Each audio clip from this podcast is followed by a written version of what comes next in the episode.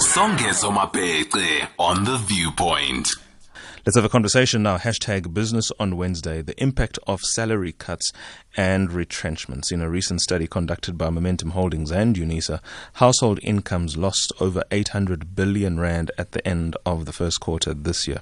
This is a discussion which is divided in two parts. First, Dr. Tshepiso Matentjie, and then the second one will be Dr. Johannes van Tonder. Tshepiso Matentjie speaking specifically about the psychological aspects to it. Are you there, Doc? Good evening good. I am fine, you thank you. Me? I can hear you loud and There's clear. no echo and no funny. All is good, all is good. I'm glad that you are respecting the rules of radio, right? Let's have a conversation then because we really do not have much time. First and foremost, thank you so much for honoring our time. We do appreciate the thoughts you can share with us. And I would imagine many South Africans would be interested in this, even though at times I would imagine and probably believe through my own experiences, it is something that we are better off, or not better off, but it's convenient for us not to think about. But the reality is there is a massive psychological impact that COVID has occasioned upon us. It has forced us to really be frank with our lifestyles, with our resources, and not the today but certainly the tomorrow. And of course, as an educational psychologist and life coach, this is where we need a lot of that in the homes, in the businesses, in the streets, generally the conversations have to contemplate the reality, not so much the rands and senses, but who we are as people, our lifestyle changes in response to the reality of COVID 19. What can you tell us, in a sense, what really we are seized with as a population?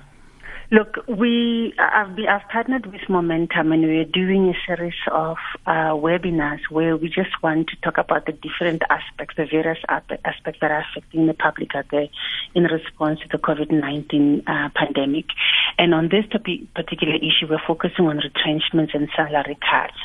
And we we all understand that with COVID nineteen, it's it's impacted everyone mm. adversely. Sure. And one of the key things is the loss of income for some people because they're facing retrenchments. The economy is in recession. We are seeing also people who are going to be um, having to accept salary cuts, whether they like it or not.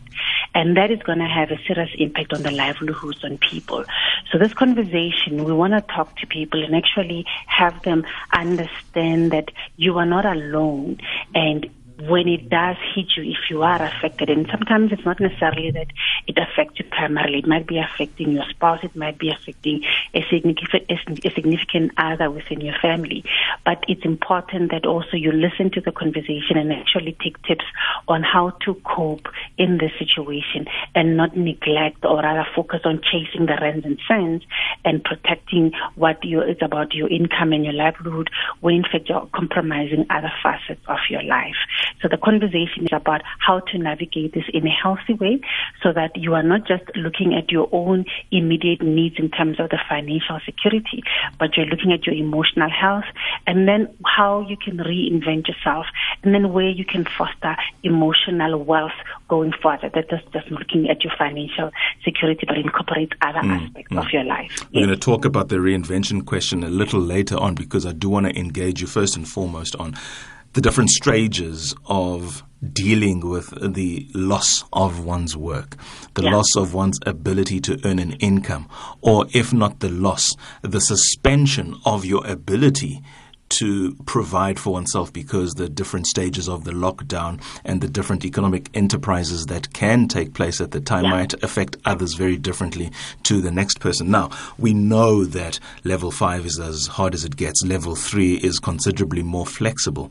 But mm. there are still those persons who are hamstrung by the regulations or are forced to do nothing but sit at home. I was going through Facebook Marketplace. Somebody is selling restaurant furniture simply because that restaurant has now gone yeah, under. Absolutely. I was having a conversation conversation with a colleague of mine, not a colleague, colleague, but somebody who's sort of in the space that I'm operating and telling yes. me that one of his employees committed suicide. Now, right. this is the reality of essentially what you've just paved yes. as the basis of this conversation, the necessity for one to reinvent oneself in this quagmire one finds oneself? Where does one start?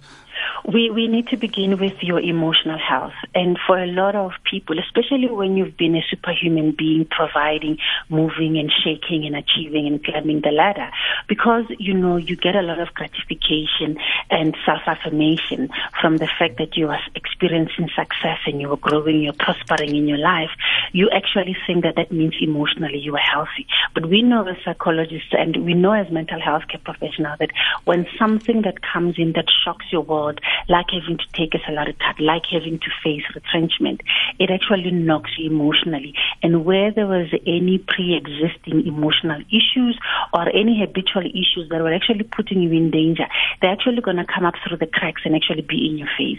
So the first thing is to look at your emotional health, not necessarily implying that you were not healthy all along, yes. but it's clear that when you do face a retrenchment or a salary cut, any of the things that used to give you a sense of strength, that used to give a sense of control, they are gone. And then you're going to go through a space where emotionally you are affected.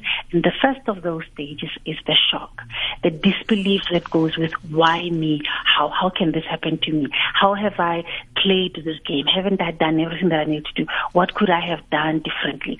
So we want people to understand that the emotional impact of it is going to be a journey. You might not necessarily experience all of them in a linear process, but you'll go through a phase where you are in shock and disbelief, and then you will progress to a place where you are angry and you're feeling like you've been victimized why you, how dare they, and you are very mad, and you might not even be aware that you are mad, but it might actually manifest in certain behaviors that are about impulsive, that are about denial, that are about punishing other people and acting out and being impulsive in ways that are perhaps outside of character, but also might be indicating the fact that you struggle with difficult emotions, particularly the ones that are unpleasant. From anger, we move to depression. Let me stop where, you right there, Doc, yeah, because I think yeah. it is important just to bring the listeners in here because the reality is there is somebody who is listening to this conversation who is probably going through that right now. Yeah. There is a partner to somebody who is behaving, let me say, erratically or differently. Yes. Yeah. Let us just confirm right now that under these circumstances, faced with this plight, it is perfectly normal. One shouldn't feel ashamed because they feel that way or they feel as though as you're speaking, you it's as if you are piercing directly into them as though they had come and consulted with you. It Yeah. is normal, am I right, in saying that the way that people are feeling right now, it is perfectly understandable. Absolutely normal and it is healthy. That's the key thing. Because sometimes we think I've achieved so much, I'm beyond normal. And that's why I talk about the super, superhuman ability. Because you know, when you've succeeded, we start treating you like a god. When you've achieved things that all of the rest of us mere mortals think were not achievable, were not doable at your age group or whatever, we start treating you and revering you, um, because you are then getting those accolades and accomplishments and, and validation and acknowledgement and celebrations. But it is normal and as well as healthy. The key thing though is that you recognize as an outsider watching somebody who's a loved one going through this, but also as the individual going through it, that because you are healthy, there is no shortcut. There is no fast forward to go through it. There is no jumping the stages. You literally are going to walk through this as much as you need to, and you can only progress to the next level effectively and keep that uh, forward momentum to go through the emotions and the stages of it for as long as you are dealing with them successfully. Denial is not an option. Thinking that to keep up with the standard or the, the, the perception that you are successful, you are strong, you should just, you know, maintain a stiff upper lip and take it on the chin.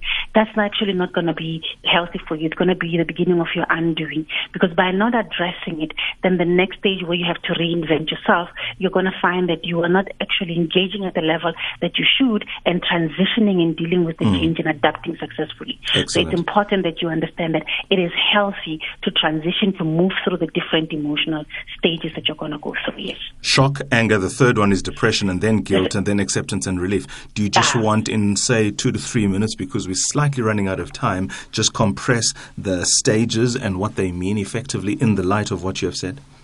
Look, uh, for a lot of people, the work role becomes part of your self-concept. You understand that for you, as Songezo, as somebody who's successful and accomplished as you, that's how people know you. That's how your colleagues recognize you and they remember how you've worked uh, with the Thabo Mbeki Foundation. And that becomes part of your role and your self-concept and your identity. Mm. But when you are retrenched and you realize that I've now sort of fallen from grace, nobody's calling for me to come and speak at the events, then you realize I actually took that role that I was doing in my job and I made it part of who I am. Mm. So there's grieving that goes to it. There's sadness.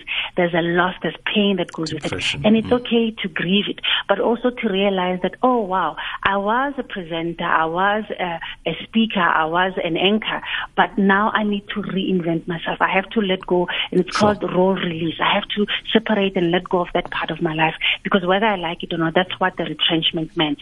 Or because of the salary cut, I can no longer sustain that livelihood that I used to have. That standard of living has to drop. So now I have to find who I am again, and that is okay. And that sadness and pain that comes from that loss is part of what hits you in the depression stage. And then the guilt in terms of how could I have prevented it? I should have known better. And you're beating yourself up, and you might even be beating up other people in your life and pushing them away and refusing help, or even being ashamed because of you should have known better. But the guilt is also part of that stage. The last one is acceptance and relief, and that is where we want you to get to. But you can only get there after you walked the path through all the other emotions so that you can then be open enough in terms of your readiness for change to say, okay, I've gone through it. Now I am ready to be able to think outside of the box about who Songezo is, who Tshepiso is. Because if I'm not a psychologist, I'm not a presenter, what else can I be? I'm willing to reinvent myself especially on reinvention because there are lots of things that have been challenged by COVID 19. It has forced us to just very much just look at who we are and think a lot of those things that we thought were always going to be with us or always relevant are completely redundant now. So, in the context of reinventing oneself, where typically does one start doing that? How does one move from a zone of comfort to potentially extreme discomfort, knowing that at the end of it all will be a better version of Songezo because one has taken time to, to reinvent oneself? So the, the, the, the, reinvention has to happen at a level where if you think about, and people might be able to Google this or know about it, about Maslow's hierarchy of needs, the basic needs need to be in place. So whether we like it or not, the need for shelter, for warmth, for a safe place, for security, that the safety needs and the physiological needs needs to be in place. So whether we like it or not, part of reinventing yourself, it might involve downgrading your lifestyle, might involve cutting the fat and actually recognizing that my, my kids still need an education. I still need to be able to pay for the lights and for me to have a place to live. If I can afford being in the suburbs, I would need to change neighborhoods so that the basic needs of my family are the ones that are being addressed and with as little disruption as possible. But with other people, they don't have that luxury because they don't have any source of income. So there would be big disruption. Mm-hmm. And that means being able to have conversations about how do we as a family, as a network, as a system transition in terms of making that reinvention happen and it is a reinvention because you're going to lose so much more than just salary or the lifestyle. The kids are going to lose friends, they're going to lose teachers that they've been accustomed to, they're going to lose Wi-Fi and going to a place maybe in the rural areas or where they were never familiar with mm, because of mm. how we have progressed with our success and our prosperity. So those basic needs, you want to be able to maintain them. So I want people to understand that, that actually the parts that are most difficult for other people, it's the ones that have to do with psychological needs, the ones that have to do with self-esteem and that that sense of feeling like I am uh, uh, appreciated and acknowledged, and my sense of being of having self-actualized and realizing my potential. Those self-actualization are the ones that are actually going to be put on, on hold because those ones you can bounce back. You can re, re, re, re, redefine yourself. You can go and find another area that you had neglected because of this job, because of this passion you've been chasing. That now, okay, I can channel that energy into a business idea. But the basic needs you have to be able to maintain because otherwise then the cycle of poverty will reach this generation and then you will undo all the other successes you might have put in place.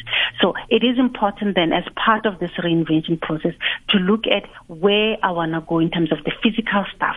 So do a lifestyle audit. Look at where your current standard of living is actually commensurate with now the income or the money coming in. And where you can't in terms of affording the basic needs, you're going to have to downgrade. Have the conversations with the people that are depending on you because sometimes it's not just your spouse and your children. It's other people who are very, who are benefiting vicariously through your success because you are sending food parcels, you are sending airtime, you are paying for the university Have those types of conversations so that your entire system is understanding physically about how you're going to downgrade. But then there's also the emotional aspect. And that's where, because we know there's going to be an emotional impact, you need to understand that you're going to have to make changes with regards to how your emotions influence your spending and your financial habits. So whether it's in terms of you are like, you are very generous and you just spend impulsively without thinking, you're going to have to look at what, what of those habits you need to change.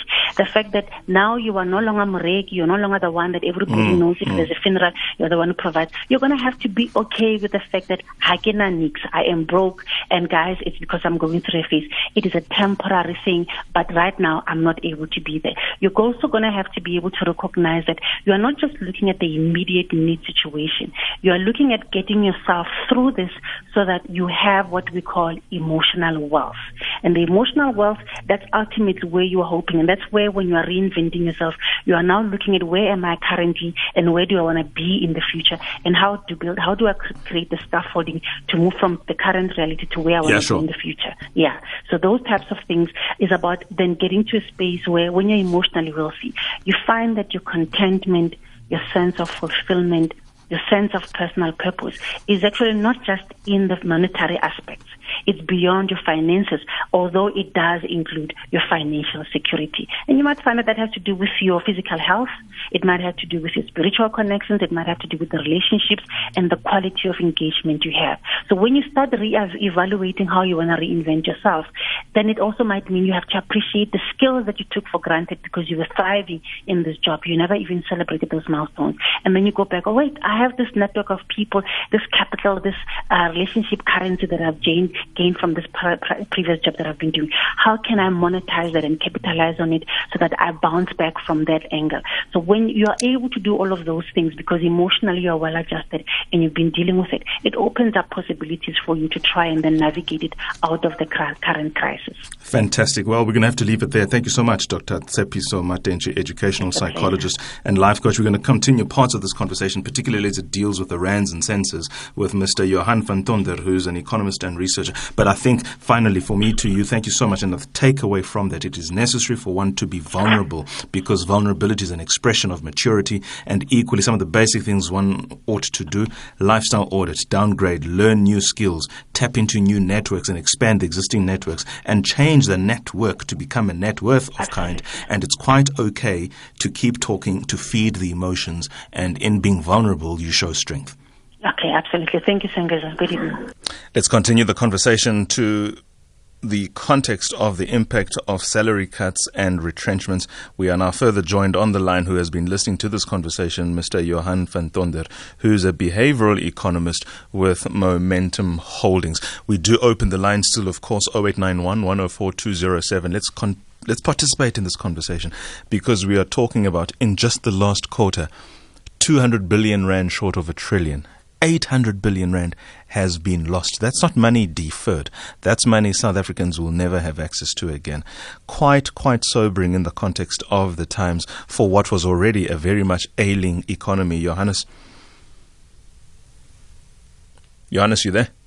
Yes, I can hear you. Indeed. Now, I was just remarking on the fact that the 800 billion that has been lost in this first quarter is cold comfort for a country whose economy was already ailing before we went into COVID. How does South Africa recover? How do ordinary South African citizens recover from this? Because this is hitting us. And I say us because we're all affected where it matters most in the pocket. And as a result, it disables us from doing the things we would otherwise be doing. Yes, you're quite right. Um, but there is a silver lining.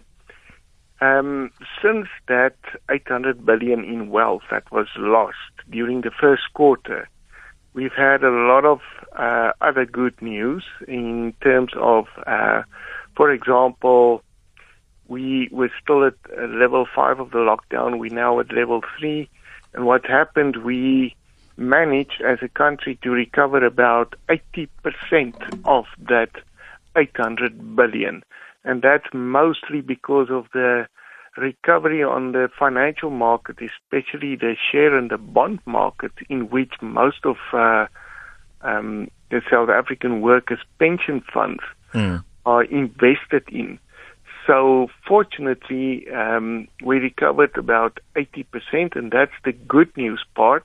But still, there's 20% uh, we still need to make it up, and that's going to be the hard part um, to recover that money. And we all know the ultimate goal of any household is to mm. increase wealth. And you can only do that by um, acquiring assets such as your pension fund or a, a place to live or belongings and so on. But mm. to do that, we need to have jobs. And this is a difficult period we're entering in now, is what's going to happen to jobs. Uh, is there going to be re, uh, retrenchments or what? We've already seen that the National Treasury previously estimated uh, 7 million people might lose their jobs. Unfortunately, they've updated that and said in a worst case scenario now it's, uh, it can be up to 2 million, but 2 million is massive. It's massive. It's a lot of people. We, we just can't afford that in South Africa right now. 2 million people in South Africa could quite easily translate to some 8 to 10 million people, given the fact that one person might account for as many as five people, particularly on a salary. Now, let's, let's have the sobering engagement, difficult as it may be. There are less jobs right now, and there will be less jobs tomorrow until we sort of shell those 2 million jobs. And the reality is, those jobs that will be available themselves are not necessarily going to be sufficient to cushion the COVID 19 impact because everything else will be more expensive. There will be more people reliant on that salary of yours. So, if you like, there will be less disposable income, even for those who maintain their jobs, therefore, putting pressure continuously on the South African taxpayer. How do we now, for those who find themselves with absolutely nothing in the way of income or hope for income, perhaps maybe some savings and the 350 Rand that government has made allowance for, how do we reinvent ourselves to continue the conversation that Tshepiso had earlier on from an economic perspective? What could we be doing? What could we be doing? What should we be doing in reinventing ourselves, acquiring new skills, making sure we earn an income however so, albeit, crim- I mean, legally still? Yeah, that's actually uh, very difficult. I think what we can do is we should go back and learn from what happened during the Great Recession. Remember, we now had the, or we're still in the Great Suppression, but 12 years ago, 2008, we now we had the Great Recession, and during that time, we lost a million jobs over a period of three years, and it took us five years since the start of the recession just to recover all the jobs we lost during the Great Recession. So, what happened during uh, that time was the government um, was able to assist through additional spending um, and additional borrowing, and the Reserve Bank was able to assist by lowering interest rates so uh, if it hadn't been for that, um, the bloodbath could have been much uglier than it had been. Uh, sure. Uh, much more than a million jobs would have been lost. Now, if we pull that to today, through to today, the government don't have the space or fiscal room to spend anymore, and the Reserve Bank can't lower interest rates anymore. Mm. So we don't have those two instruments available today that we had uh, 12 years ago. So we need something different. We need a different approach. Um, I, I, I, I want to refer to it as a sort of an economic codesa that we need uh, on a macroeconomic level, where business, banks, the government, everybody gets together so we can see how we can minimize job losses. In other words, um, let's rather go, can, or, or the question I ask is, can we go the salary cut route rather than the retrenchment route. In other words, instead of Mm. retrenching 10% of people, let's see if we can have a salary cut of 10% with a, a, a higher cut at the top and uh, basically no salary cuts at the uh, bottom end of, of the scale. So I think if we can negotiate an agreement between business and um, government and uh, our unions to rather go that route than the retrenchments, it will help a lot.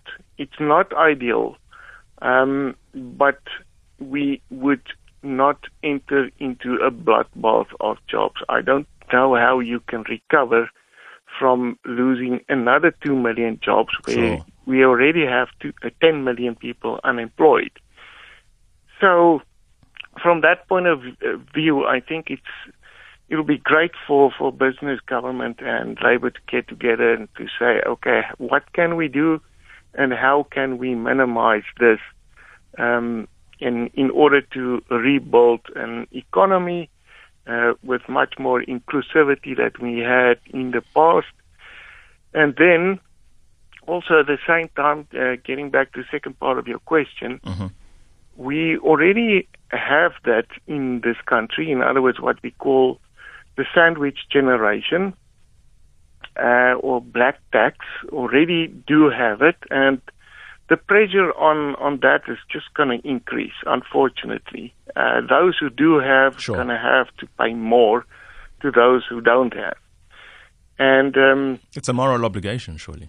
yeah, it, it it is a social thing. I mean, if we, we just have to have a look at what happened in Nigeria a week or so ago, where a lot of the banks wanted to retrench people, but the central bank stepped in and said no.